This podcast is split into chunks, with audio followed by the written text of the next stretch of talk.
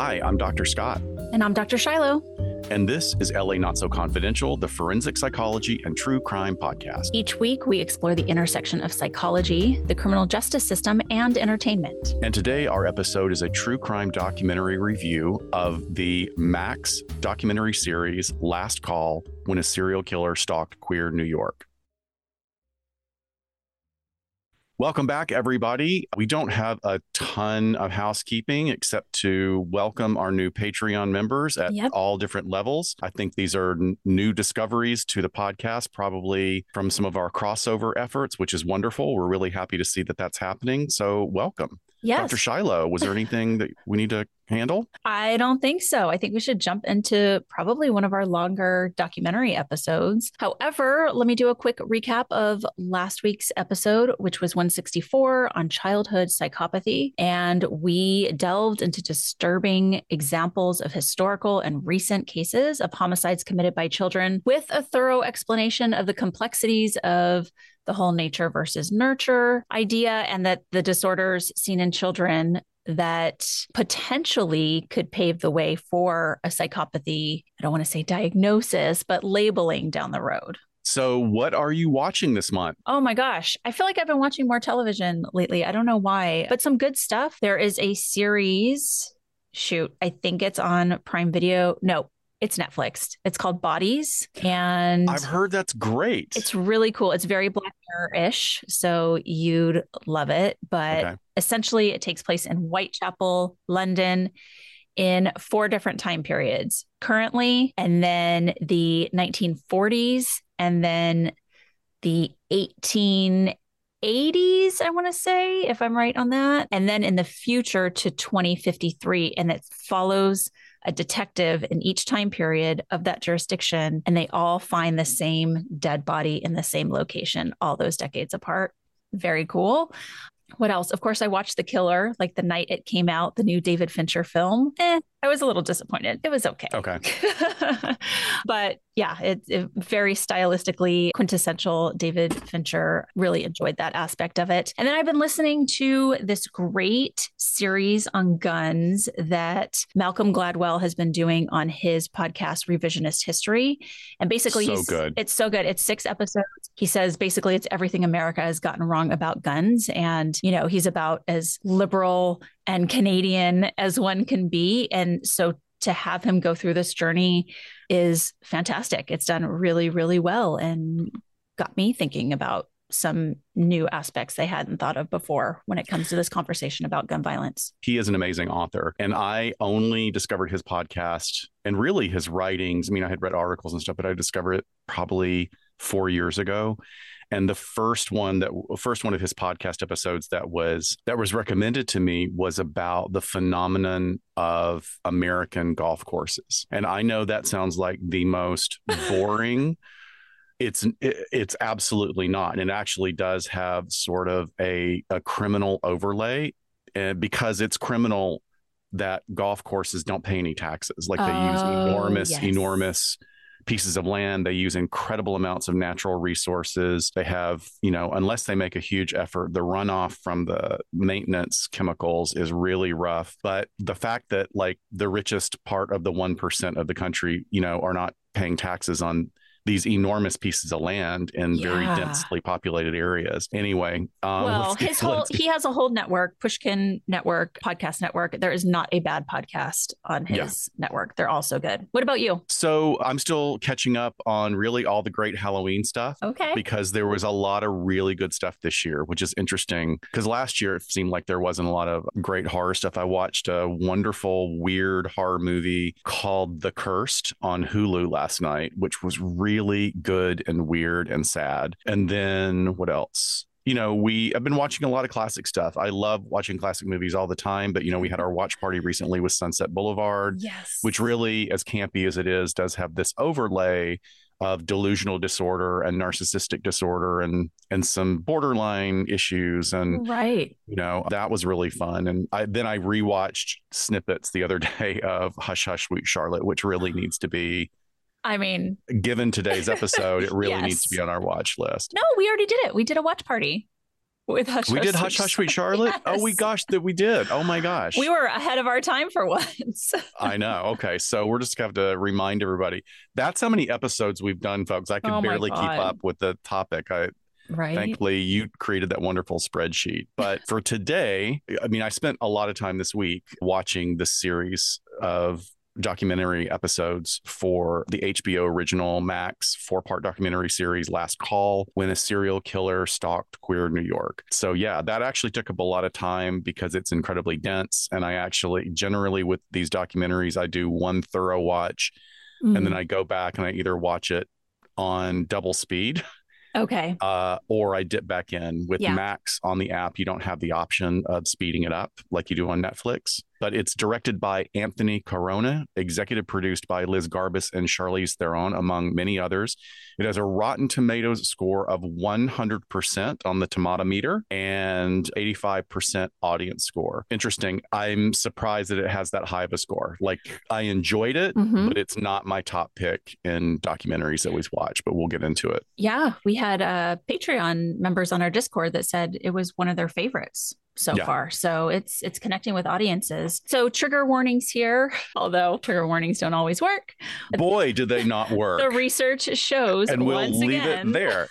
Our anecdotal experience as well supports that trigger warnings do not work. Right. Yet here it is. So today So, Don't Yeah. laugh as you're mentioning I'm not. these. I'm not. Okay. Straight face. Here we go. Today's episode is going to have a lot in it, you guys. So, murder, kidnapping, dismemberment, murder of LGBTQ victims, as well as, you know, other mentions of hate crimes, other mentions of sexual assaults. There really is a lot in this one. And we'll talk about the tone of the documentary later, but, you know, that could sound like a lot. It could sound very gory, it could sound very exploitative, yet this documentary manages not to make it so. Absolutely agree. I don't think there's any exploitation going on. The, the makers are very careful about that. I would add another subcategory Yeah. to our trigger warning today, which is the use of date rape drugs.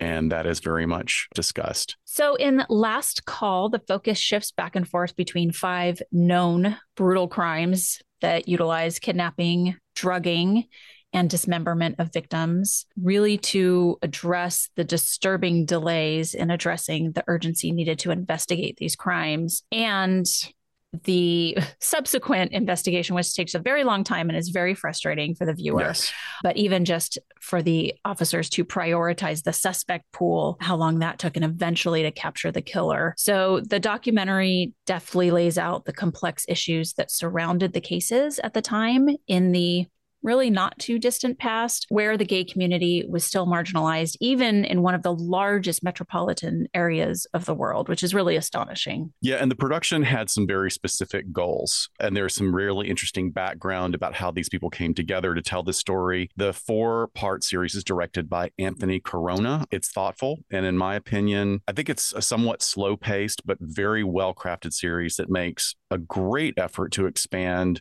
far beyond the general template of true crime productions. Caronna succeeds in doing this by providing a really strong historical context along with full explorations of each of the victims' lives, which is not something we see all the time. Again, let me just reiterate each of the known victims, Yeah. all framed in a very confounding criminal mystery. For me as a viewer, one of the major mysteries, which is more sort of astonishment, but not so much of a mystery, is the lack of action and coordination by law enforcement in the exploration of any investigation of these crimes. I get the contextual factors of the time period and the homophobia. And of course, the homophobia at the time was really aggravated by the HIV epidemic. There are moments in this documentary that almost any viewer who has been a victim of sexual assault may find triggering. It's necessary to the story, it's not exploitative, quite horrific. Yes. And although we're giving you a lot today, there are still pieces and parts and interviews we're leaving out that really help shape the story. But you know, if you watched it yourself, you saw it. If you are going to watch it, you'll still get a lot, despite, you know, even just talking to one of the NYPD officers who was gay, right? And like Right. what that experience was like for him. So it really helps shape this. The narrative unfolds with a series of macabre murders that took place in the early 90s, including those of Peter Anderson in 1991, Thomas Mulcahy in 1992, Anthony Marrero and then Michael Sakara, and that they were both murdered in 1993. While all of these men were unrelated, the common factor they shared was having last been seen in or around a New York City gay establishment. So the investigations into these murders remained separate for years due to the jurisdictional challenges between New York, New Jersey, and Pennsylvania, as well as what appears to be an intentional lack of effective communication between law enforcement agencies, specifically with NYPD. Seems like the other jurisdictions at some point really got on board and needed to start talking to each other, but I mean, we'll even talk later what their frustrations were like with NYPD. And as viewers, you really feel the impact of implicit and overt police bias that aggravated the situation, namely preventing timely and effective investigation of the murders. Yeah, very well put. Thank you. Again, it's an interesting spectrum of history here because NYPD has really come a long way yes. since the the time of this happening. But that's what also makes it so jarring is that you're watching these interviews with older retired detectives who frankly still seem a little clueless yeah. make some really really poor choices of statements producer howard gertler was initially approached by Liz Garbus. Garbus, she's so good. She's done so many good true crime documentaries and feature films about true crime stories. She's the one that did Lost Girls, Bob Kolker's oh, book. Well, there you go. Yeah. Hey, Liz, call us. We're available. really, we're available. Really. Also, along with Liz and Gertler is Dan Cogan. They had a project based on Elon Green's book, Last Call A True Story of Love, Lust, Murder in queer New York. Gertler then sought out director Anthony Caronna to join the project because of his success and his specific tone with Susanne Bartsch on top, which is a documentary, and an episode of Pride from 2021. And what's really interesting is that Caronna had initially declined to do this project because he was approached by another company and he was concerned about re traumatizing the community, the survivors, and the family members. Gertler was able to convince him to come on board after explaining that the focus of the series would be primarily on the victims and the activists who had to go into high power mode to advocate for police intervention rather than just focusing the entire series on the killer. And I would say, just right off the bat, they really accomplished that. It's I, very clear that they accomplished that. I'm so glad you looked up this background because I already love the mindfulness that went into thinking about this project. Yeah. How would it yeah, affect was, others? Yeah. And I think that there's more on this. I mean, again, maybe not my my top favorite documentary series, but I really, really encourage people to to watch it for a discussion about, you know, if you are in the LGBTQIA community yourself or you have friends or family, this is really an important part of understanding history and context for for us, for yep. our for for my community. I want to talk a little bit about re-traumatization because that seems to be such a an important part for Caronna. And I also, you know, there's a reason why this episode is going to be a little bit longer because we're going to unpack a few of the concepts rather than just do a standalone review, whether we liked it or not. This there are some very important points here, and especially this one about re-traumatization, especially given the light of a couple of recent episodes that mm. people mm. have had reactions to. And the subject of re-traumatization, in my professional opinion, and I think you, Dr. Shiloh, probably share part of this as well. It should always be at the forefront of content creators' minds, right? Yeah, and I think I think we're certainly starting to see that shift and change really from small like pod independent podcasts and is sort of trickling up actually with the power that some of these platforms have given to survivors and right. family members of victims. So this this just felt like ah finally someone did it right. Right. And, i agree even though there are family members and friends and maybe that's the reason there were so many family members and friends involved in this one. Like they were seeing the the way in which the producers and the director were coming at this and how important it was to talk about their loved one who's no longer here. Yeah i would also say that the the family members and friends that are involved it also says a lot about them about being willing to come forward and share this. You know yes they've been provided a safe space but it was also speaks to their resilience and their reverence for a loved one that's been lost. And I think that's very, very helpful as well. You know, uh, this in continuing this conversation about re-traumatization, it's taking a, a lot of space currently in our genre, given several incidents. I, would say, like, I guess the thing that comes to mind most strongly are two things for me. One is Ryan Murphy's Dahmer series, mm-hmm. which really got a lot of backlash. And I understand the backlash. I understand the lack of communication with family members that should have been, all of that stuff should have been cleared up. There's absolutely no excuse for it. There is a lot of controversy about Evan Peters's sort of supposedly sexy version of Dahmer. I I would say I don't necessarily agree with that. Right. I mean, he's a great actor and the fact that he's somewhat attractive you know jeffrey dahmer was not an unattractive person so it's not like they were intentionally making him sexy mm-hmm. and i would like mm-hmm. to contrast that to what has been done around this mystery of ted bundy right you know ted bundy i read this post on Twitter the other day that I thought was so apt about this because there was a female writer who was pointing out that it's not that Ted Bundy was as sexy as everybody makes him out to be. You know, he was you know, well put together, but he was no Zac Efron. You know, he just right. really wasn't. But what it was is he was successful because women are socialized to be helpers. And what he did was he victimized women by putting himself in the victim stance as someone who needed help. Yeah. And women in our culture are socialized to always like think of other people before themselves. I just thought that was a great perspective that is yeah. important for all of this. And then also, look, the very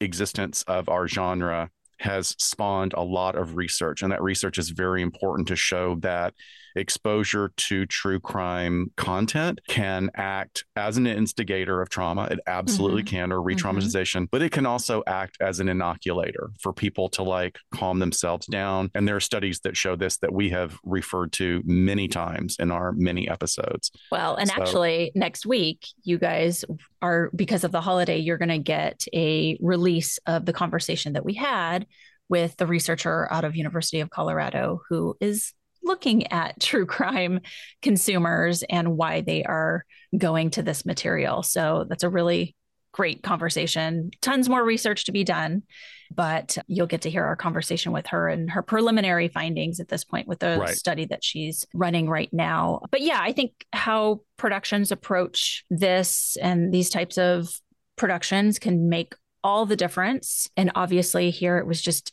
done with care. And I don't know, I think it's important for all of us, you, me, the listeners, whoever consumes true crime just to take note of how we feel about things. And you can be in the gray, you can kind of be holding two different things at the same time.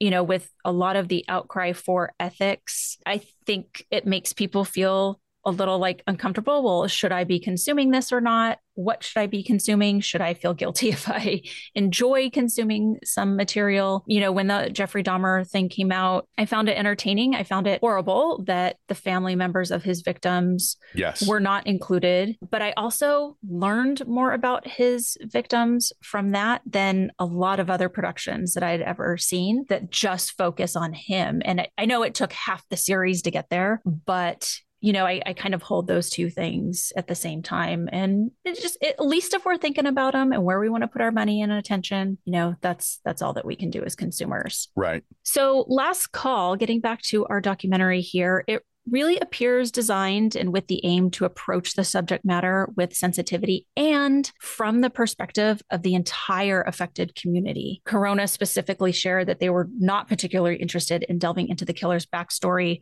or psychoanalyzing him. So on the front end, that gave us little fodder to kind of talk about that. But fortunately, we went a little bit deeper at the end here to give you some background to talk about that. But instead, they wanted to steer clear of really sensationalizing the killer. And as producers, saw this opportunity to shed light on how institutions, including the New York media outlets, really overlooked or malign members of the queer community. For example, Caronna pointed out that the New York Times had referred to the then unidentified killer as the gay slay killer, which he felt was an attempt to create, you know, just really a catchy headline completely agree. So his vision, along with Gertler, for the series extended way beyond the source material of the book. They aimed to explore the circumstances that led to the killings, as well as the reasons for the lack of appropriate police intervention. And to help guide them through this historical context and perception of the LGBTQ subjects, they collaborated with Nikita Shepard, who is a historian in this area. And they also underwent trauma training to prepare for the handling of this dark subject matter of the series. Megan Doherty, another co producer, played a crucial role in tracking down family members of the victims and a potential victim of the killer who was able to escape.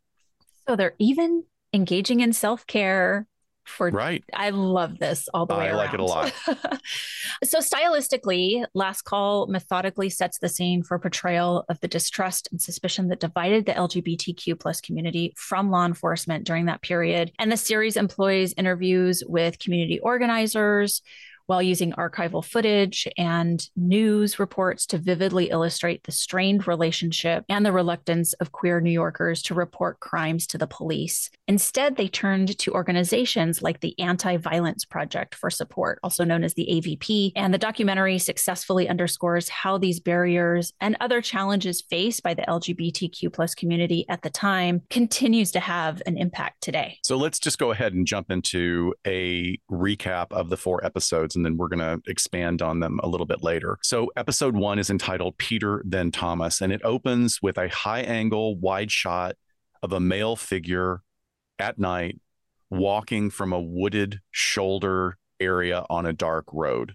So, shoulder meaning the pull off area of sort of clearly not a well traveled highway. The male figure casually enters his car. He turns on the ignition and he pulls away as the camera pushes into the radio as Patti Page sings the melancholy lyrics to Hush Hush Sweet Charlotte from the iconic hagsploitation and gay male favorite film of the same name. I did not even realize this.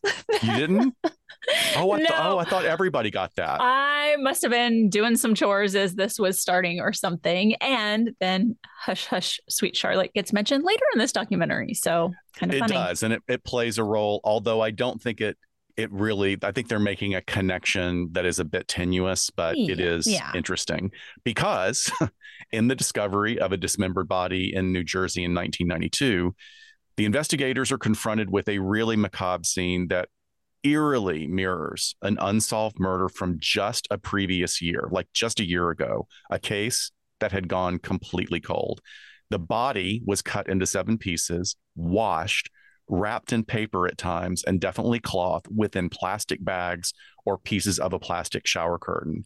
And there was enough of the victim's belonging disposed within the area of the body parts to identify this initial victim or thought initial victim as Thomas Mulcahy.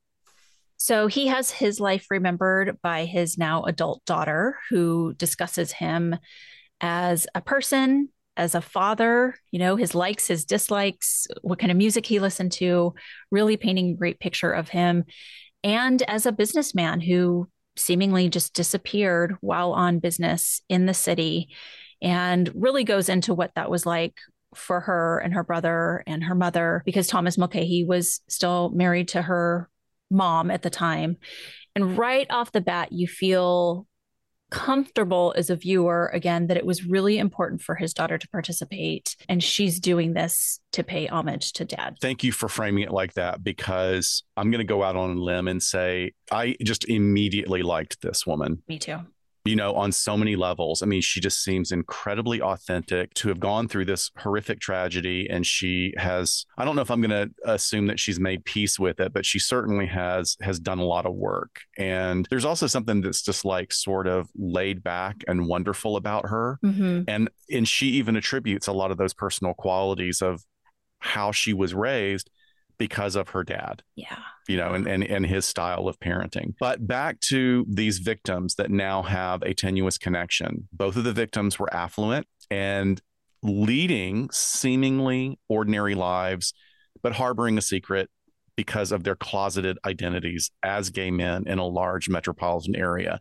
with a significant population of the LGBTQ plus community. The victim's last known whereabouts trace back to a dimly lit piano bar, very popular bar. In that, the victim's last known whereabouts are traced back to a dimly lit and very popular piano bar named the Townhouse Pub. Now, the pub was right in the heart of Manhattan. It was known to the neighborhood. It was very quiet. It had a very collegial vibe of mainly adult men who maybe I mean they're described over and over as this is a Brooks Brothers type yeah. crowd, right? Yeah. It's not guys coming in in t-shirts, maybe a polo, but this is more like if if it's a polo, it's polo and khakis and penny loafers or something mm-hmm. like that. It's men who really didn't seem to be interested in pursuing the hardcore party scene in the bars in Manhattan. Right, right. So the second identified, but first to be murdered victim was Peter Anderson. And his murder was connected through the VICAP system. Really, there was enough information of similarities of the crimes to be able to put into VICAP. And so in- investigators really started looking at these two as being connected by the same perpetrator. And his body was found in a barrel in trash bags in rural Pennsylvania. And his personal belongings were also finally discovered about 38 miles away. So, interestingly, they kind of start off describing Peter as a gay socialite, although he wasn't out. So, he was, you know, a, a frequenter of the townhouse, but the person that they have come in and talk about Peter is someone who was a friend of his, just kind of ran in the same circles for a while. And his friend ended up getting married to a woman. And then Peter later got married to a woman, but they ended up having a secret romantic relationship. And they interview this guy in his gorgeous Palm Springs home, which as soon Beautiful. as they like the drone footage down the the middle of the road and the palm trees. I'm like, oh, I'm home. It's back in Palm Springs. I just love seeing Palm Springs on television. But it's interesting because his friend talks about, you know, they had this this love affair. Peter ended up getting married later, and so they kind of separated and lost touch. And then all these years later, they run into each other at a political fundraiser in New York. They do leave that, they go to the townhouse, and then Peter had way too much to drink. So his friend puts him in a taxi cab, sends him to the Waldorf Hotel, you know, does all the right things, which also you're like, oh God, you're the last one to see him. And you say you put him in a taxi cab.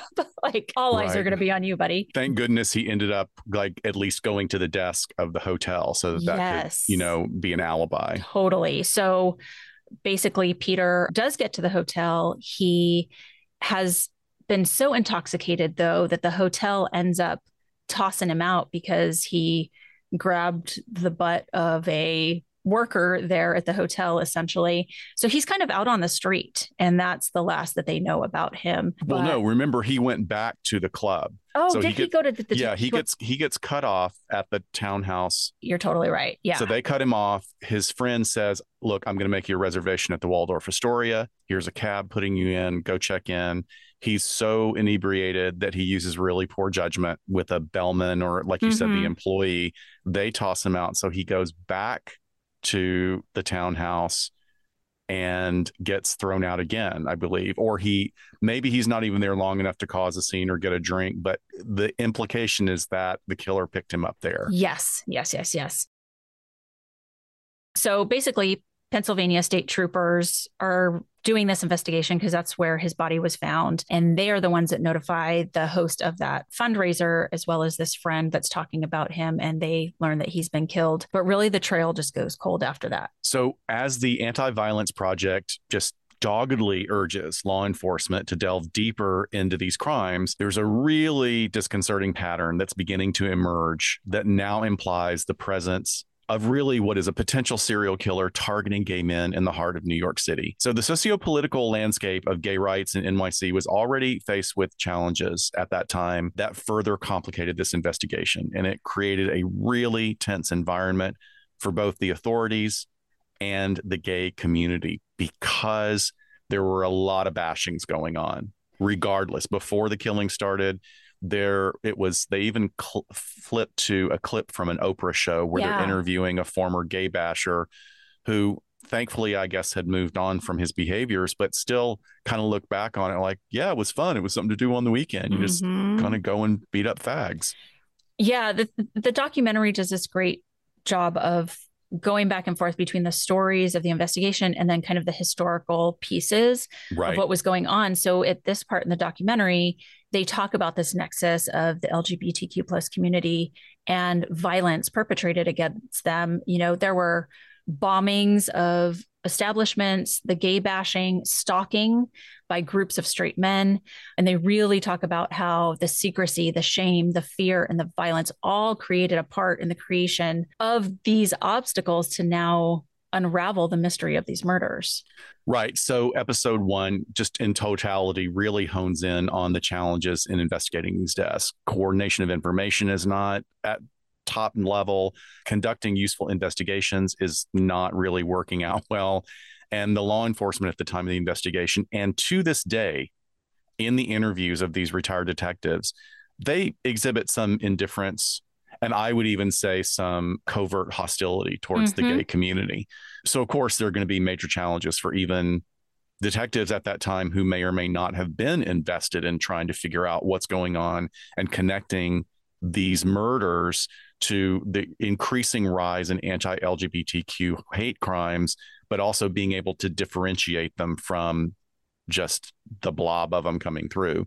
And the detectives themselves appear to struggle really with a true understanding or comprehension of how their bias clearly affected their investigation. I mean, it's there's several shots throughout the entire series where they go back to a couple of detectives and you're I mean, I don't know if it hit you the way it hits me, but it, it hit pretty hard. Like, man, you don't have a fucking clue yeah. Well, there's that one shot where they kind of go back to their old notes and the camera is like panning over. And I realize that it says like fag bars, fag bars. Like it's just, yep. you know, just how they're taking their shorthand notes. And then there's one part where the producers ask these two detectives, well, is there anything like we didn't cover that we should have asked? And this guy just kind of like shifts really uncomfortable in his chair, like he's kind of posturing and he goes, well, what's with all this emphasis on the gay stuff? And then they just leave it there. like, here, we'll, well just the, leave that for the audience to. Yeah. And that that's actually a recurring theme. That's a recurring theme with the the police work. Like they're just not getting how important it was contextually, but yeah. clearly just not able to. I mean, but then what's really fascinating is just how active the gay community was with protests and activism. They even had their own public access television news broadcast yeah. that was really a drive to push these investigations and they were well done especially for the time they were really well done and you know what's infuriating is a recent interview with one of those detectives where in the process of asking these questions he's saying well i don't know anything about the gay community and then uh, goes on like to build on what you were saying that what is with all this stuff huh. he states you know the perspective that the victims was being uh, that the victims were gay is irrelevant I, it, it's like he thought it was the right thing to say like oh it's irrelevant like you know it doesn't matter to me that they're gay but it's like no yeah. it's everything about this case i'll tell you that like i have to say like uh, that it was a bit triggering for me because yeah, I remember yeah. this was one of the times, you know, when I started, it, it took me back to, you know, I mean, there are probably thousands of incidents of overt hostility or intimidation that I've experienced, but I can't even comprehend the number of microaggressions yeah. that have probably been perpetrated on me as as a gay male. But I do remember in my first year in grad school at the master's level, I had a professor for couples therapy and he was probably in the top 10 worst teachers I've ever had ever and one of my female peer students goes, Well, in the middle of one of his lectures, she goes, Well, how does this, how would this apply to a gay or a lesbian relationship? Mm-hmm. And he looked at her with like this real condescension. He goes, You treat them like everybody else. Oh boy. And the whole room example. went silent. The whole room went silent, like, okay, how are we going to get anything from you if you're just, he thinks that he's saying the right, right. thing. Exactly. Yeah. Treat them like everybody else. It's like, well, that kind of undermines the That's whole not cultural idea. competence. it really is not at all. But I felt really that was a, a watershed moment for me because I told my therapist who got mm. really incensed and he encouraged me to make a complaint. So I went and made a complaint to the head of the program and said, you know, this this is this yeah. is not good. Well, and it's it because what the officer is saying here is that being a gay victim is irrelevant, but the message that's coming across is these are irrelevant victims and irrelevant crimes, essentially, that you know, don't need his time of day. Well, it's yeah, and it's again, cultural competency is not just for mental health. Cultural cultural competency True. comes in education, it comes in police work, it comes in everything, and yeah. should be at this point, even at that time. I mean, America has always been like this amazing combination of cultures and racial mm-hmm. identities and and sexual identities, and it was not it's not that long ago, and it's not so far removed that law enforcement should have done better, but clearly they didn't. Yeah. And in this episode, they also touch on what it was like to be gay in the 50s through the 70s. They kind of span what would be these victims' boyhood's period of time. Right. And consideration for coming out during those time periods. And they eventually, as they should, and I'm glad they touched on this, talk about the fact of how it was labeled a mental health disorder and even touch on the testimony of Dr. Anonymous, who was the psychiatrist who exclaimed, I am a homosexual, I am a psychiatrist at that annual meeting of mental health professionals who were discussing whether or not it should be taken out of the DSM. And I think that was in 1972 or three. So we covered all of that in our episode 98 when gay was a crime. But I'm so glad that they, I mean, they, I know you got to hit like really high points on a documentary like this. And I was glad they included that. I'm glad they included it too. And they also provided it as a direct counterpoint to speaking uh, using an, an interview from 1992 when police agencies were being pressed on why they weren't taking action. Right.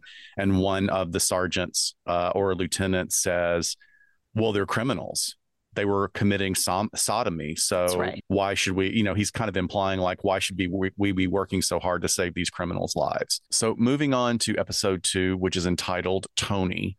The episode opens with an anonymous interview, a person sitting in the shadows and sharing a really horrific recount of what he went through after being drugged at the bar, led back to his home, and being bound by the killer.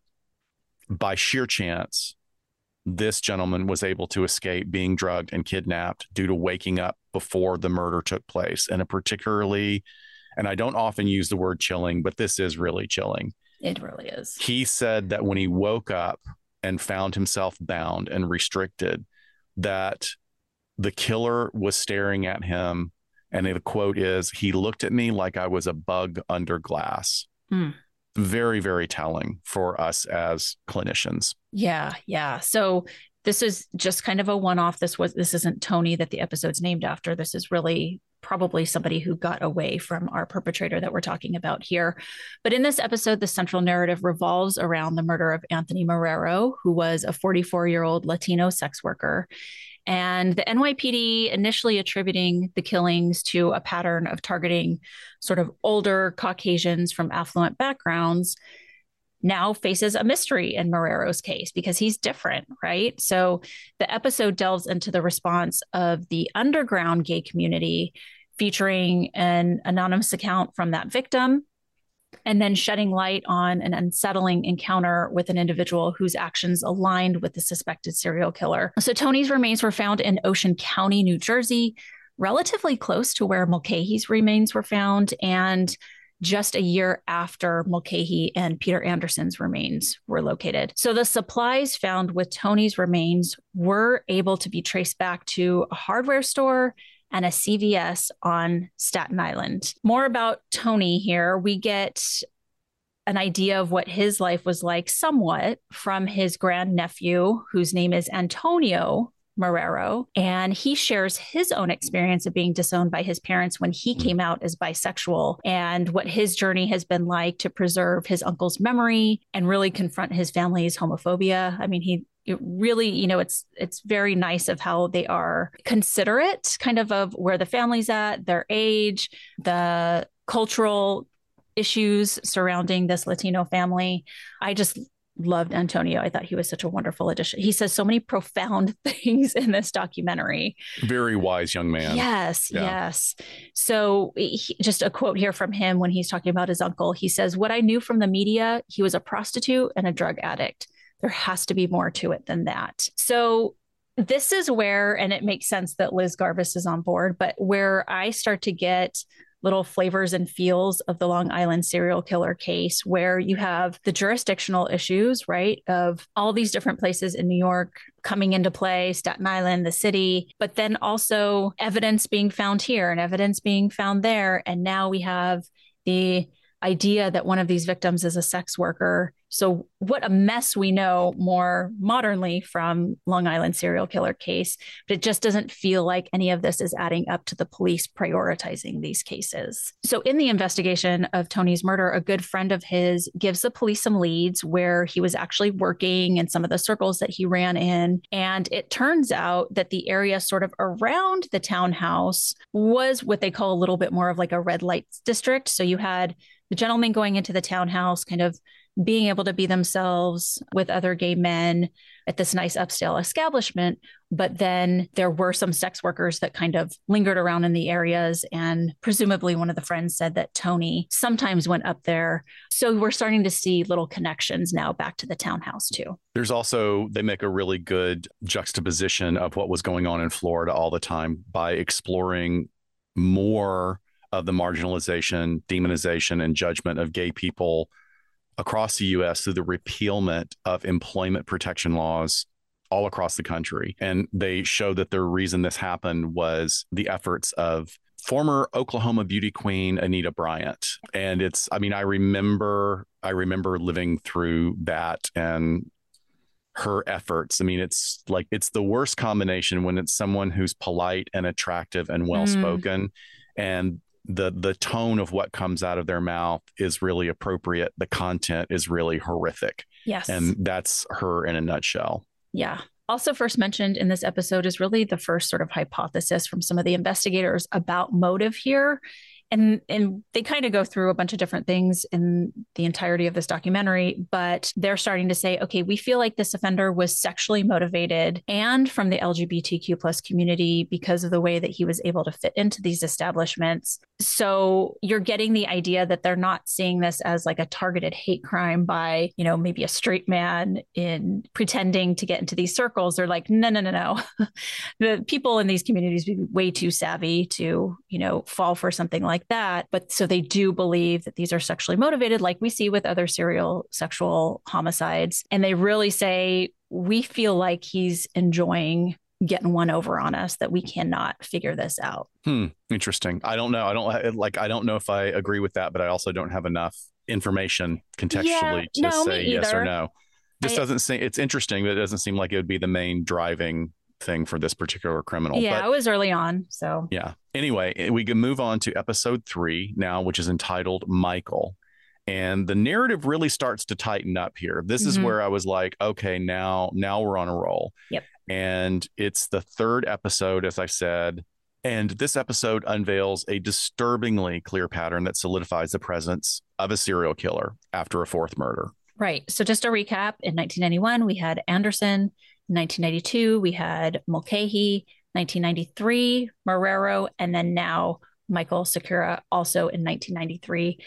And Michael Sakara is like the most beloved member of this Greenwich Village community.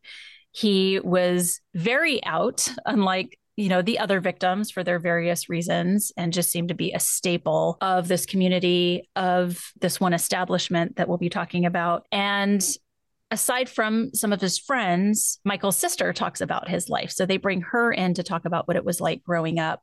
She's wonderful. And, you know, he goes into the army. He is undesirably discharged for being gay. So they kind of go into that context a little bit more. And she goes up to visit him and hangs out with him once he moves to New York, where I can't remember where they were from originally, out of state somewhere. But it's funny. I, I love this part where she talks about when she came out to her mom as being a lesbian and her mom's like oh no not another one. But she's like michael totally softened the blow for me. So thank god you know he had done that. But they really seem to have this amazing bond. And again out of all these victims he really is the most out and just kind of living his life authentically. And his sister certainly got to see that when she went to New York to visit him. I really like that you focus on describing the sister. And I want to also just maybe I'm being a little bit overreactive because of some of our most recent feedback. But your chuckling in the description of the sister huh? is because she is a woman who is full of joy. Despite the fact Indeed. that she lost someone that is so close to her, you can't help but smile remembering her from this interview because she has pulled her life together. She's been with her partner for decades. Yep. They're they adorable. are clearly very happy and it's a really it's a bright moment in these in this horrible story so before anyone comes back and says oh we're laughing again and inappropriate like i just want to be very clear about that thank well, you thank you for my ted talk thank you for that. Yeah the these I, I think that speaks to another point that the way that this is filmed it's not like they have these family members in some dark room you know with this sad uh, music undertone. These are brightly lit, sunny, seeing these people in their everyday lives and who they are. With their dogs jumping all right? over them. It's, their, it's awesome. Yeah, exactly. Just just who these, especially like this woman, and I'm thinking of the guy in his, you know, gorgeous all white Palm Springs home, remembering their loved ones in this way. Right. So it's like, okay, this has happened decades ago. And these survivors and family members move throughout the world still in in what is a very healthy way. And we've seen survivors of crimes that really, you know, have not done well in other documentaries and how that feels very exploitative. So, yeah, it is done in sort of this joyful way, is what you're saying, as well as her just being a joy to listen to. But she does certainly discuss what it was like to learn about his murder and what that was like for the family and how she still struggles with that. Again, highlighting the destruction that these murders caused to many, many people. So Michael was last seen at the Five Oaks, which is a bar that offers all kinds of like nightly entertainment, and one in which he would get up and often sing the last song of the night before closing. And then there is really more than ever information about the night of his disappearance because they interview Lisa, the woman who basically she was the face of this place. She worked there, she sang there. I don't know if she's the owner. I can't remember because I think she moved on from there at some point. I think she was like the night manager and yeah, you know, that, she that talked sense. about yeah, closing like all the closing duties that she was on for like a, a, good decade or something and then she moves on yeah so she remembers the night that you know michael's sitting in his normal seat at the bar a guy sits right next to him. And as she kind of makes her way back over to them, he introduces him and says, This is so and so. He's a nurse at St. Vincent's. So, and now the police have something to go on. And that's a big deal, right? So, what's really great about this is that now the pool has been narrowed down potentially to male nurses. And right at the same time that this happens, the supplies that were disposed of with the bodies continue to pile up and be sorted and traced back to places of purchase in Staten Island. So, this is a significant development that finally sparks the establishment of a now formidable multi jurisdictional task force. And they're bringing together law enforcement agencies uh, to intensify efforts in tracking down the perpetrator. So, now we've got some motivation, we've got some momentum and the gravity of this situation really deepens. So these unfolding events are now capturing the attention of national newspapers. That marks a pivotal moment on the investigation's visibility, which is always important because if you got eyes on you, maybe you're going to make a little bit more effort. Law enforcement themselves are now a focus of scrutiny on a national level, and that did not exist before this moment. Right. And then you have the community starting to also kind of take matters into their own hands of trying to keep people safe. So they're handing out flyers at the bars, like literally flyers that say gay serial killer on them and warning yeah about the MO and just how to be safe and look out for each other. So that was a huge community effort. And then in this episode, they also are talking about as far as this task force goes, there was a detective, Donna Malkenzos, and she worked for NYPD and she was part of the bias crime unit. So as a gay woman, she was part of this unit that actually had pretty quality outreach with the community and good relations. And they are so smart, obviously, to make her part of this task force because she got instant credibility when she went in to ask questions. And she was able to get a description of a car from one of the panhandlers that was outside of the Five Oaks. And they ended up getting a composite sketch. And then this leads to a tip for a nurse at St. Vincent's who looks really good for this, right? He has a house on Staten Island, a car that matches the description. He's a gay man.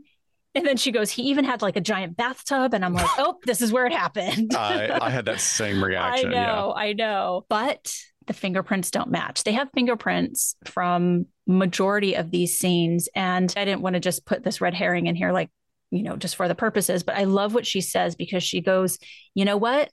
It sucks. Like it sucks big time when you think you got it. But the worst thing to have in police work is tunnel vision.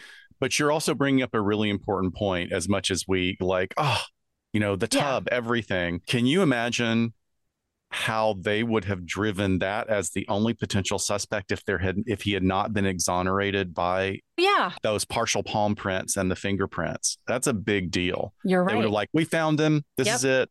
Circumstantial evidence. This is him. All tidied up. Yeah exactly. So unfortunately the leads do go cold and the task force gets disbanded by the end of 1993 which doesn't seem like a lot of time because we have two of these murders happening in 1993 yeah they say they're out of investigative leads and again, the community is just furious with this. So they continue their activism by they take bloody mannequin part. Well, they paint them red with paint so they look like bloody human body parts and hang them from lights around the village as sort of a you know symbolic protest. Very effective, by the way. I mean, the the photos oh, of it were man. like that looked real. Jarring, yeah. So in in this last portion of this third episode, they do a really nice review of LGBTQ milestones in the 90s, legal milestones, mostly civil rights milestones, and kind of bring us into 1999 when there is now new technology in identifying fingerprints or being able to obtain fingerprints from certain materials. And this one investigator who literally sees this on a television show is like, hmm, maybe we should try this in this cold case. He does this. They apply this new technology. They actually get fingerprints from the Mulcahy bags, which they did not have previously. And he manually sends the fingerprint cards they were able to get off of these bags to every single state because AFIS wasn't quite integrated yet. And a forensic analyst in Maine starts comparing and she finds a match. And she talks about how unbelievable it was because she's like, here I go, entering the one billionth, you know, material from these fingerprint cards. And it turns out it's matched to a man named Richard W. Rogers Jr., who lives in Staten Island. He's a pediatric surgical nurse at Mount Sinai in New York City. Yeah. And also, I just, when I, I, remember getting a chill at this point during this episode because it's about the same time that forensics files you mm-hmm. know becomes yeah like uh, a series because I remember Forensic Files was really big on this particular technology, which was sort of I think the vaporization of super glue. Yep. Yep. And that was the, how you could because the super glue would attach to whatever residual oil was left from. I mean, it's just fascinating. Yeah, technology. like raises the prints up off. Yeah, makes them yeah raised off of the surface. But again, this is also before AFIS was completely in operation. So people yeah. were having to do its partial computer and partial manual checking. Right. And it was like, wow, that is really painstaking. But then we go on to episode four. Yeah. So episode four is named Fred. And it's kind of interesting because you start off, you're like, who the heck is Fred? We got these four murders and we're kind of up to date, right? So it builds on the revelations of the prior three episodes. And Fred ends up being a college student that died in 1973. Frederick Spencer's death occurred in 1973 when a 23 year old roommate Richard Rogers was a graduate student at the University of Maine. So Rogers shared a two story house in Orono, Maine, with three housemates, one of whom was 22 year old Frederick Allen Spencer. And it's noted by several sources that Rogers and Spencer didn't have an amicable relationship, but there were no prior instances of violence between them. On April 28, 1973, Rogers struck Spencer eight times in the back of the head with a roofing hammer. Spencer remarkably was still alive after the brutal assault, so Rogers subsequently asphyxiated him by placing a plastic bag over his head. Brutal. awful, awful. Rogers waited until the evening to dispose of Spencer's body, wrapping Spencer in his nylon Boy Scout tent, carrying it out of the house, past the parking area, and into his car. Rogers then drove down Route 116 in Old Town for about a minute until he reached the Bird Stream Forest, where he discarded Spencer's remains. Spencer's body was discovered by two cyclists on May 1st, 1973, leading to a police investigation that eventually identified him as the victim. They found bloody fingerprints, a footprint, blood droplets, and the murder weapon in Rogers' room. Rogers was arrested and admitted to the killing during the police interrogation, although he claimed it was an act of self defense. Yes, self defense by pounding a hammer into the back of someone's right. head multiple right. times. Subsequently, Rogers was charged with the murder of Spencer and he pleaded not guilty. He was then incarcerated at the Bangor County Jail without bail for six months until his trial commenced. Interesting intersection here.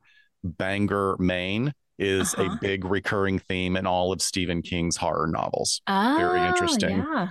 Everything is located in that area. Rogers was the final person to take the stand, claiming that he acted in self defense when he killed Spencer with a hammer and later suffocated him with a plastic bag. He did express remorse and confusion, explaining that he didn't know what to do, which led him to dispose of Spencer's body. And in the end, the judge actually reduced the charge to manslaughter because Rogers was very successful with his defense attorneys in using what is now called the gay panic defense. He alleged that Spencer made unwanted sexual advances, which contributed to the verdict of not guilty that was delivered by the jury after just under three hours of deliberation on November 2nd, 1973. Yep. And documentary points out gay panic defense is still allowed to be used in 34 states. If you guys It's not as successful as it right. used to be. Of uh, course. But it should be it should absolutely be struck and stricken. I mean, it's just a read I mean, I'm I'm reading this and it's like I you know, you just can't believe that. Yeah.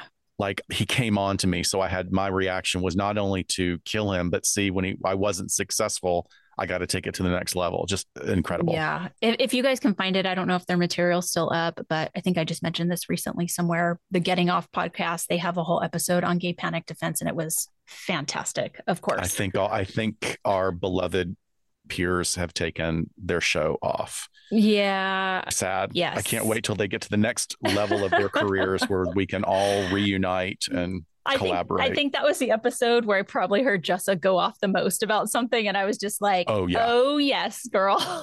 it was great. We just love them so much. Yes. So, and we're going to get into Roger's background a little bit here. This was pulled from other sources because of the documentary not going into his background. So this is this is what we were able to dig up for you guys. But Rogers was born in Plymouth, Massachusetts on June 16th, 1950. He was the eldest of five children, all raised by his father and mother a fisherman and a telephone worker, respectively.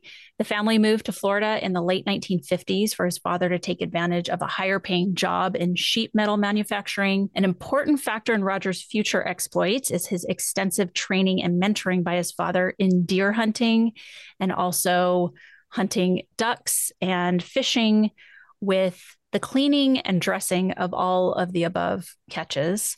That's a skill. Yeah, actually. it, no, it, really it is, is for sure. Rogers is described by his peers and family members as a slender, timid, and effeminate adolescent, making him an easy target for bullying at his high school. And Rogers was also an excellent student with participation in the French club at his school. Although described as generally well mannered, in his mid teens, Rogers is reported to have taken a knife from his home and used it to stab his elderly female neighbor over an unexplained dispute. Other reports not utilized in the documentary allege that Rogers stabbed her for refusing his sexual advances. So, which is confounding there because who knows if he was aware of his sexuality at the time, experimenting, who knows. But what the most important thing there is his reaction. It's another piece of evidence that shows that this person has a severe, severe anger problem that is triggered by multiple events. Yes. So, this attack resulted in Rogers having a brief psychiatric hospitalization followed a release right back into the community. So I don't have the length of time that he was held. It was in another state. I don't know if the laws at that time delineated 72 hour hold versus a 48 hour hold or anything. But we just know that he was there briefly after the attack and then released. He went on to graduate from Palmetto High School in 1968 and then was enrolled at Florida Southern College in Lakeland, Florida. And while there, he was described as guess what? What what do you think hmm. the word hmm. was that was used to describe him? A quiet loner? A quiet loner, yes, who quote unquote kept to himself. He was described as being close to one roommate that he spent a great deal of time with. And as we mentioned, Rogers not only got acquitted of the murder of one of his college roommates, but he also managed to have the record expunged, which may have been the turning point I'm just going to say here, as a professional, as an evaluator, I believe that may have been the turning point for him developing a disinhibition towards future crimes. Well, yeah, that and add on the fact that he stabbed a woman and nothing happened. Like, right. come on. So he just keeps getting away with things. Yeah. Um, because it's really notable that expungement for such a yes. brutal crime is unusual. And not only is because of the brutality of the crime, but usually expungement is done for really young adolescents. Right. So it's like, hey, we don't know what's going on with you here. We're going to hope that we can give you a chance for your future. He was 22. ready to graduate from college. Right. He was 22 years old. This like how this managed to be expunged is just brutal, but it probably has to do with the gay panic defense. And following his acquittal, he moved to New York in 1973 where he attended nursing school at Pace University, graduated in 1978 with a master's degree in science. He then moved to Manhattan and he was hired as a nurse by Mount Sinai Hospital, which, holy shit, the lack of background checks. I mean, even with the expungement, I can't, yeah. you know, check this guy out. He eventually became a surgical nurse and worked in the pediatric ward until his 2001 arrest. And even you and I, when we were planning to watch this, we were like, wait, a pediatric nurse at a New York hospital? Is this hmm. the serial killer that was in The Exorcist? Okay, wait. And you're like, a, no, no, wait, that's not him. That's not put him. Put a part at the end about this. So let's, oh. oh. don't jump ahead. Don't jump ahead. So, yeah, back to the documentary. And after his identification as a suspect, NYPD, you know, we have this task force that was there for the investigation the trail went cold. They disbanded the task force. But or when he gets identified, the task force, whoever's left of it, is like, okay, let's surveil him to gather as much as we can just for intel and evidence to help our case. And since he's in the city most of the time, they're like, all right, we're going to hand this over to NYPD to do the surveillance. Really, it sounds like from the, the other investigators, NYPD did not do much surveillance at all. And then, without letting anyone else know, they just scoop him up and arrest him from the hospital. And they find out later how politically charged this is because they did this because Mayor Rudy Giuliani's mother was a patient at this giant, enormous hospital, and he didn't want his mom in there when a serial killer was in there. So the top brass said, let's get him out. And they just arrest him. They go through the attempt at the interrogation, basically put everything out in front of him, the evidence that they have, and he lawyers up. They do searches on his homes and they found the they found a lot of stuff. I think the most interesting things were tucked right under his couch was a little kit with the sedative Versed in there and some needles and you know his little let me put you out kit just right there for easy access. Very handy, very handy yeah. located. They found a Bible with uh, highlighted verses that were about murder and dismemberment and probably all of the worst just little things you can find in the Bible about things that are matching up with these crimes are highlighted. And then they find these photographs of workers like they're taken from probably a window down to street level. Like blue collar workers. Yeah. Yeah. Yeah. Workers on the street, workers doing some landscaping perhaps. And there's red pen markings on them with that appear to look like wounds and blood. It was really, really disturbing. I was just thinking of like, oh my gosh, are those workers watching this documentary and they're like, wait, that was me. I was working here at that time. So, throughout their investigation after his arrest, they also learn of a victim in 1998 who was drugged and attacked by Rogers. Essentially, Rogers roofied him. He woke up naked, strapped down to the bed or whatever he was on by a bunch of different of those hospital bracelets, like links of hospital bracelets. And as he sees Rogers, Rogers injects him. He passes out again. But this man actually goes to the police and Rogers is arrested for false imprisonment. But guess what? He is acquitted. And they opine that this was really likely due to the defense of laying it on thick that this gay man was kind of asking for it, right? Like, oh, you went home with someone and for, you know, knowing that you were going to have sex, kind of like, like heavy, heavy were, victim were, blaming. You know, you'd been drinking and you knew you yeah. were going to have sex and you didn't know their last name and you didn't, or that kind of yeah, they just, just go bullshit, through the transcript yeah. where they're just roasting this poor victim. So that happened in 1988. And then shortly after is when Peter Anderson was murdered. They talk at this point about one of the, or not so much the documentarians, but the police sort of opining that internalized homophobia mm-hmm. being the mm-hmm. theory of motivation. And what do you think about I, that? Well, I want to, you know, I talked with Josh Hallmark about this as we're collaborating on an eerily similar case uh, that he always, you know, Josh Hallmark always does amazing work. And, you know, the way I put it is that I don't want people to, and certainly law enforcement, don't get distracted mm-hmm. by your own bias because yeah. that's really a problem. Yes, this killer is gay, but his being gay is the road he's on it's not the car and it's not the driver it's not the motor mm. the motor of the car is his psychopathy yeah yeah right and now we've even got clues that there is some weird stuff going on with the level of highlighting Bible verses. Right. Like is having an internal conversation with himself about justification.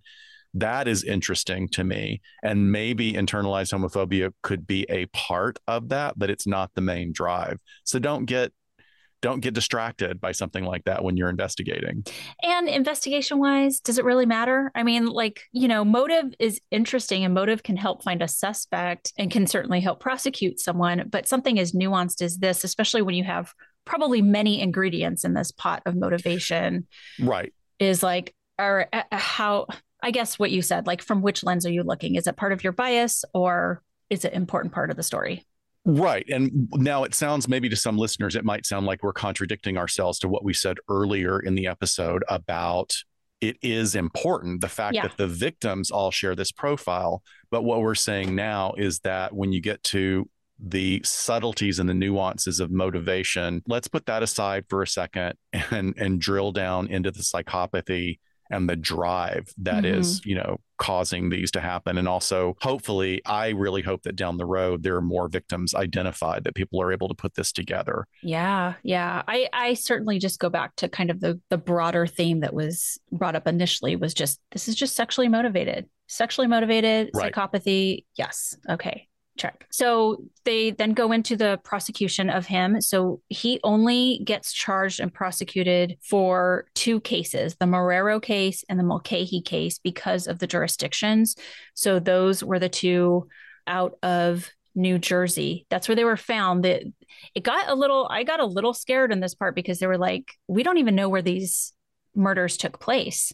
So there was kind of this like where do we charge this? Does this even, you know, thank God that didn't slip through the cracks here. But, but it felt like it could have. It oh, really man. felt like it could have. Yes. So the prosecutor talks about their process. She said, you know, we really wanted to put a heavy focus on the victims. We put a lot of thought into the questions for the jurors to be able to account for any bias because clearly he had gotten away with things before because of that. We did not want that to happen here. So, anyway, he goes on trial for these two murders in 2005. The jury deliberates for four hours. They come back on with guilty for every single charge. And they even have the judge that sentenced him that gave him these back to back consecutive life sentences. So Rogers is gone and put away. Thank goodness. So there are some interesting things that popped up for me throughout the documentary, and this one is one that I, I we have such a savvy audience, and huh. I'm uh-huh. always impressed by how amazingly smart our listeners are. But for those of you that may not know this, one of the things, if you watch this documentary, that the detectives are just flummoxed by some of the things that they find in Roger's apartment. And right. one of them is this incredibly extensive collection of Golden Girls episodes. Uh huh. Golden Girls, the television series, as well as a whole bunch of black and white movies, classic Hollywood movies. Hush, and Hush, Sweet Charlotte. Hush, Hush, Hush, Sweet Charlotte being one of them, which Right. they're thinking, they immediately go, oh, he was obsessed with that movie because there's dismemberment in that movie. Beheading. I was like, yeah. yeah, I think Come that on. again, it's not the driver. That's a very tenuous connection, but it is a question that comes up for people, especially maybe even younger generations of gay males that didn't really come up at, at, as I did, like in the 70s, 80s, and 90s, really. So, you know, we talk about the media influence that, for one thing, all of the actresses on the Golden Girls had previously starred in gay friendly projects, Oh, every okay. single one of them. They were well known for, you know, Ma- Bea Arthur starred in Maude. Maude had very, very progressive and challenging episodes on a sitcom, some of which would probably just cause a furor today because Mm. we've just done this huge backswing into Puritanism. hmm But why all the Golden Girls love? Yes, tell us. Because these Well, look- detectives are like, they're asking the producers, do you even know what the Golden Girls are? And They were like, yes, we've seen them all. yeah, like that, and they're just flummoxed by the fact Right. that, like, yeah, of course I've watched all of them, and that's a younger interviewer that's yeah. that's offering that question. But the gays can relate to marginalized communities. Clearly, can relate to mar- marginalized communities. Yeah. Women and elderly women, or and none of them were elderly at really at the time. They were all in their fifties. But you know, we we marginalize and Mhm. we demonize and we ignore and diminish the importance of older populations, Yeah. especially female populations in our culture. And I think that another important part, which is like a nuance, is that gays can align with strong members of marginalized communities who really insist on reclaiming their power. And Yeah. every single episode of Golden Girls is about women claiming their power at that age Mm-hmm. and broaching some delicate subjects. I think one Blanche has a gay brother who she has trouble with, and then there's Rose has a friend from elementary school that comes out, and I mean they really handle the episodes well. And then when it comes to classic movies, you know, there's something mysterious and wonderful about the black and white era of classic movies. And those movies, especially right after, you know, right before the code was instituted and afterwards into the 40s and 50s, you saw women's stories emerging about them facing incredible odds. Mm-hmm. And then you had like really strong, popular female actresses that took it to the next level, like Bette Davis, Joan Crawford. Those are the two biggies, you know, that then went on to do the the hagsploitation films. But yeah, but women so, that in their own personal lives really struggled with the uh, lots of different things and being Hollywood starlets, right? Their right. their relationships, their drug and alcohol abuse, getting older, right? Like in their own lives, the you know classic Judy Garland stories, all of that. Right. And when you talk about the defense tools that marginalized communities can use and develop, each one has their own specific and subtle nuance. Very strongly exhibited in the gay community is the use of humor. And sometimes that humor can be quite acerbic and it can Mhm. actually go into cutting or an overarch of just cattiness. And Yeah. that's one of the things that you can say about the Golden Girls is the humor and the cattiness and the one-liners flying back and forth Mhm. are are just excellent. Yeah. And I remember I was on tour with the show all through the UK in the early 90s. And here I am staying at this series of hotels. You know, we just kind of we have a deal with them. So whenever we're going from location to location, we Uh-huh. stay at this chain. And all of them came with a gym and a sauna and a steam room. So it was like, okay, this is pretty good. This is a good setup. So I'm in the steam room and this, you know, silver haired gentleman comes in, you know, he's wrapped in his towel and he sits down and he's a local. He's like a local, like upper middle class guy that joined that hotel's gym for the benefit so Uh-huh. he can come. And he's like, Oh, where are you from? And like we start having this conversation, and he hears I'm from the US and he goes, Oh, I gotta tell you, that Golden Girls, that Golden Girls is the best thing ever. That's the best thing ever to come out of America. I mean, he was it. really loved it. And he's like a straight guy with like a family. He says like it was a family watching how much they oh loved that particular humor. That's so, so that was a very powerful thing that happened at that time in television. So it was a big deal. I know that sounds like a lot to go off on for this particular documentary, but I think that it lends to it's another example of how clueless the detectives were. And even to this day, as they're being interviewed, like, wouldn't you think if you worked on one of the biggest serial killer murders in your jurisdiction that you would want to dive a bit deeper? Well what is this all about? Yes. Yeah let me let me find some of this out. What's going on here? I mean yes and even just like afterwards you know like let me uh, this was a big case of my life. Let me, perhaps I could uh, even draw on some new expertise here. And yeah. I don't know. I mean, they clearly were not interested. I'm clearly in like in La La Land, but but yeah, I, to me it was even more funny that the producers decided to shine a little light on this part. Yeah. you know, it was without it was having fun. to do anything at all except turn on the damn camera totally. and let them talk. Right. Totally. Yeah. It's yeah. not like they edited them to make them look like dumbasses. Right. They just right. like it's clear.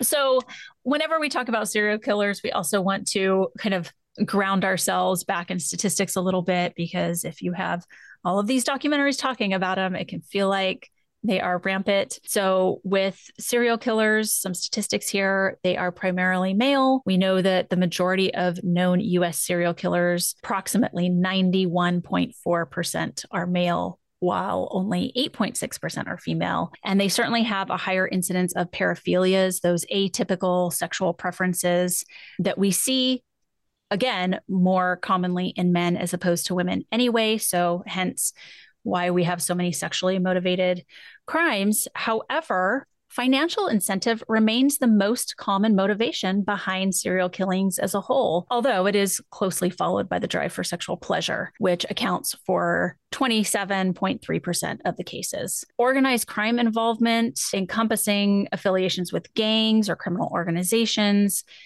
We have to be mindful of those as well because there can be multiple people killed, but that represents the least frequent motivating factor for serial killers, comprising only 6.2% of male serial killers and a mere half a percent for female serial killers.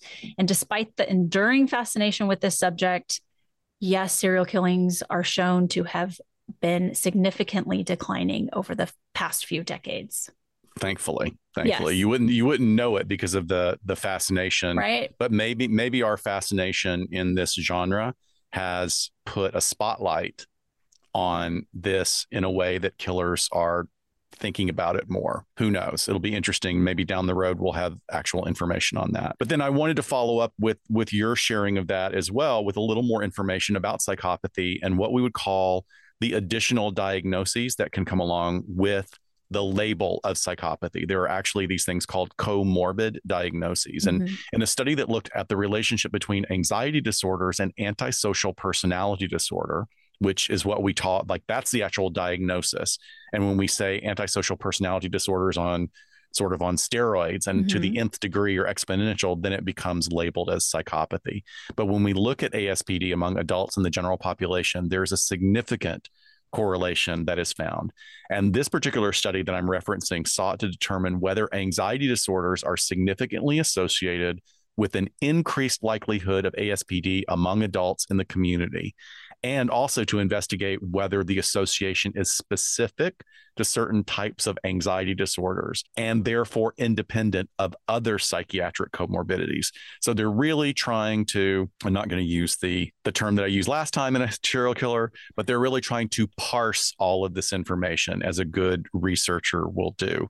And then finally, the study examined whether or not the co occurrence of ASPD and anxiety disorders is linked to a greater burden or a greater ratio of psychopathology, including affective disorders, which is mood disorders, substance use disorders, as well as suicidal ideations, gestures, and hmm. behaviors. Interesting. So, yeah, seriously, like I love that somebody is really just pulling all of this apart and looking at all the different all the different aspects. Because there are two studies that were from the mid 1990s, right around the time that these crimes were being committed by researchers Hollander and Collada. And they showed evidence that there was an association between an ASPD diagnosis and an increased likelihood of obsessive compulsive disorder. Fascinating wow. and totally makes sense. Fascinating and totally makes yeah. sense. And then there's a recent study from Tomasson and Vaglum that showed that anxiety disorders were common among a majority of patients that had been diagnosed with ASPD. 61%. That is a huge, Whoa. huge amount as well as alcohol disorders. So it's a common majority among patients with ASPD and comorbid alcohol use disorders. And then 43% of the study's participants had diagnoses of panic disorder and agoraphobia. So isn't that interesting because we always look at people with ASPD, we always want to like just do the down and dirty quick like surface level oh, well, they have a lower functioning amygdala. They have the lesser limbic response. We don't or think of them as yeah, having an emotional spectrum. They're so right? calm, cool, and unfeeling. Interesting. Right. But to have 43% of a study's participants have panic and agoraphobia is very interesting. Hmm. I mean, maybe it's a different motor, maybe it's a different way that it emerges in this constellation, but it is very, very interesting. But it is interesting that, that there's a higher prevalence of comorbid anxiety disorders than there are comorbid affective disorders like depression, irritability, and mania. Yeah. So you would think that the irritability and maybe even manic or hypomanic behaviors would be more aligned, but it's actually more anxiety disorder. So overall, 3.3% of the population have been diagnosed with ASPD over a lifetime and 9.4% had conduct disorder without ASPD, and 23.9% had anxiety disorders without ASPD. Whew. I mean, over half, this was like 54.3% of adults with antisocial personality disorder met criteria for an anxiety disorder during their lifetime. And 42% of those with conduct disorder without ASPD had at least one lifetime anxiety disorder. I know this is dense but this mm. is really fascinating stuff. And it's certainly as we did like more of a complex exploration of this stuff in preparation for this, I was like, well, I'm glad that we now have this really recent research so that we can fold it into future episodes right. when it's appropriate, right? So while the general public's immediate view of a psychopathic killer tends to be somebody with like icy cold and detached emotions like a like a Hannibal Lecter the data actually suggests that anxiety disorders are associated with that significantly increased likelihood of ASPD within the adult population. Then, within anxiety disorders specifically, social phobia and PTSD are associated with significantly increased likelihood of conduct disorder and antisocial personality disorder compared to those without. So, mm-hmm. over half of adults with ASPD had at least one anxiety disorder during their lifetime. Now that is fascinating. It so is. does the killing, does the process of killing, does the preparation for the killing act as some sort of mediator or mitigator of existing anxiety disorders? That's fascinating. I mean, it says over a lifetime. I'm I would be so curious. I'm not going to hypothesize anything, but I would be so curious if, especially because you mentioned there that there's the social phobias, the PTSD that can be present, right. the the panic disorders. Is this stemming from trauma, childhood trauma? That is, that's when the anxiety disorders are present. They never learn to adequately regulate their emotions or deal with that. And then does it just turn into shutting it off like turning it into antisocial personality disorder because your body your mind doesn't know what to do all of, with all of this yeah i mean it, it's it's again this is this wow. show is about the documentary series but yeah. it does but it is really interesting to think like and I understand that they focused, they chose not to focus on Roger's background mm-hmm. too deeply. So we went and got a little bit, but now I'm wondering more and not to glorify him, but I want to know like, what was that family like? Yeah. Like, yeah. You know? For sure, for sure. So let me quickly clear up something that we talked about briefly earlier in this episode because I was very, very confused. But there's a man named Paul Bateson, and he's the convicted killer and real life radiologist who played the radiologist in 1973's film, The Exorcist. And we covered this in our Halloween episode a gazillion years ago in 2017 when we teamed up with Hollywood Paranormal.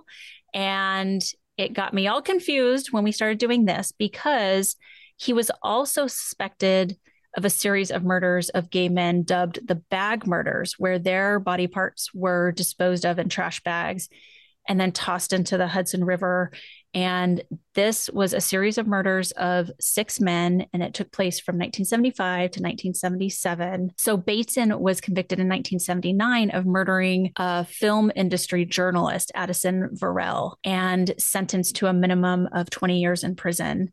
And in 2003, he was let out on parole, which only lasted five years. But prior to Bateson's trial, police and prosecutors implicated him in these bag murders. And there was even reports that he had boasted about these killings while in jail, which we have seen wackadoo people do all the time.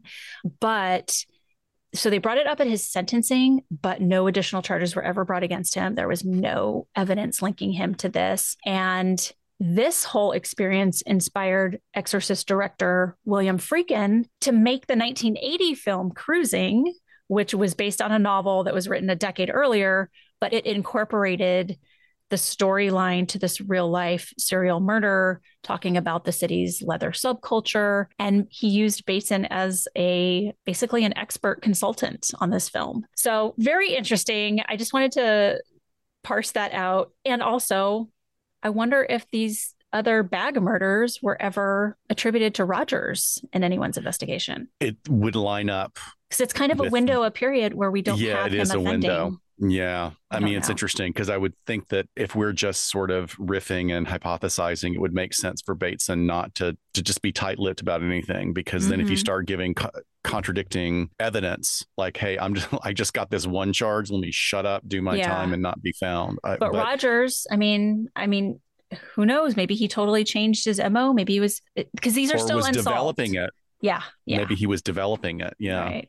I will say about the movie Cruising, it was shocking for me to see as a young man. I don't think it's a, a great film. It is interesting. All the actors are really great, but it does have one of the most shocking and brutal scenes. Mm. Almost, I would compare it to Jaws because there's a moment where the camera pans to a character that you you develop an affinity for throughout the movie and then you see his body his corpse mm. after being completely brutalized by the killer. And it is like it was it was a moment in me watching movies like going whoa that was that was yeah. rough. That was like horror movie level. So brains ratings let's yes. talk about it. I gave it three brains. I'm a little flexible ish mm-hmm. you know? I thought it was slow but on the second watch i felt like i had a better understanding of the goals of the producers. And and then i recognized that the pace changed and it picked up and that they were really trying to recreate the context of the environment in which these crimes took place. Super glad that there was a decidedly queer perspective for the series. Yes. But I did feel that the B roll and stock footage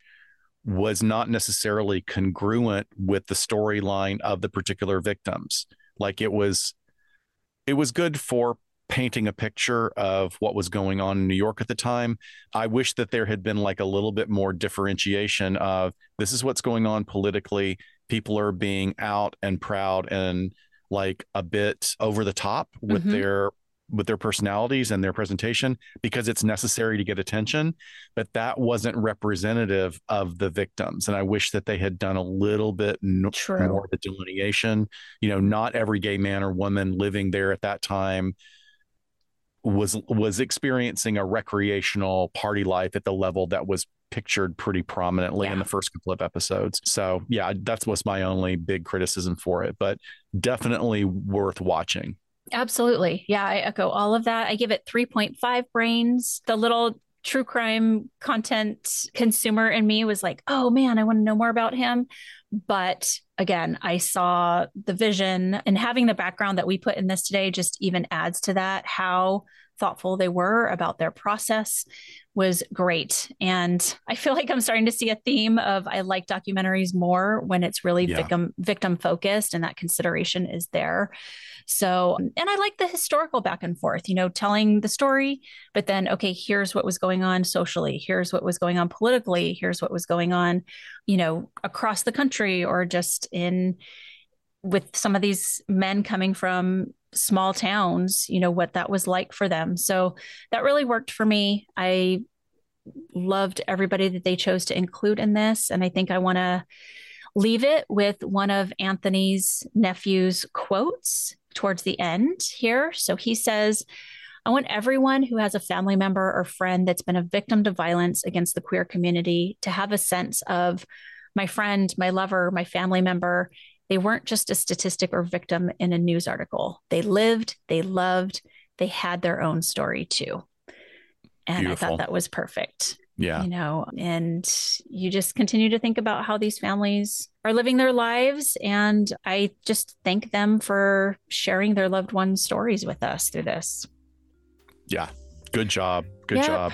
All right. Well, another one in the books. Let us know what you guys think of this documentary. And with that, we will see you next month and next week on LA.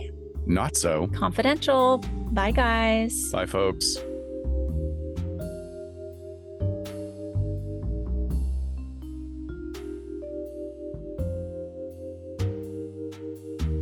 We sincerely thank you for spending some time with us today. LA Not So Confidential is part of the Crawlspace Media Network in partnership with Glassbox Media. Each episode is hosted, produced, and written by Dr. Scott and Dr. Shiloh. Our post production editing and sweetening magic is handled by the multi talented Jason Usry of Ear Cult Productions. The LA Not So Confidential theme entitled Cool Vibes Film Noir is composed and performed by the talented Kevin MacLeod. He graciously allows us to use his music via a Creative Commons attribution license, and you can check out all of Kevin's amazing work on YouTube. All of the resources for each episode can be found on our website at la-not-so-confidential.com. You can find us on Instagram at LA Not So Podcast, on Twitter at LA Not So Pod, and on Facebook at LA Not So Confidential. Media inquiries and bookings are scheduled at alienistentertainment at gmail.com. Please join us each month on Saturdays at 4 p.m. Pacific Standard Time for a live streaming and very interactive broadcast on YouTube entitled Behind the Couch. Stay tuned to all of our social media for our live streaming scheduling announcements. Subscribe to LA Not So Confidential so you never miss a new episode.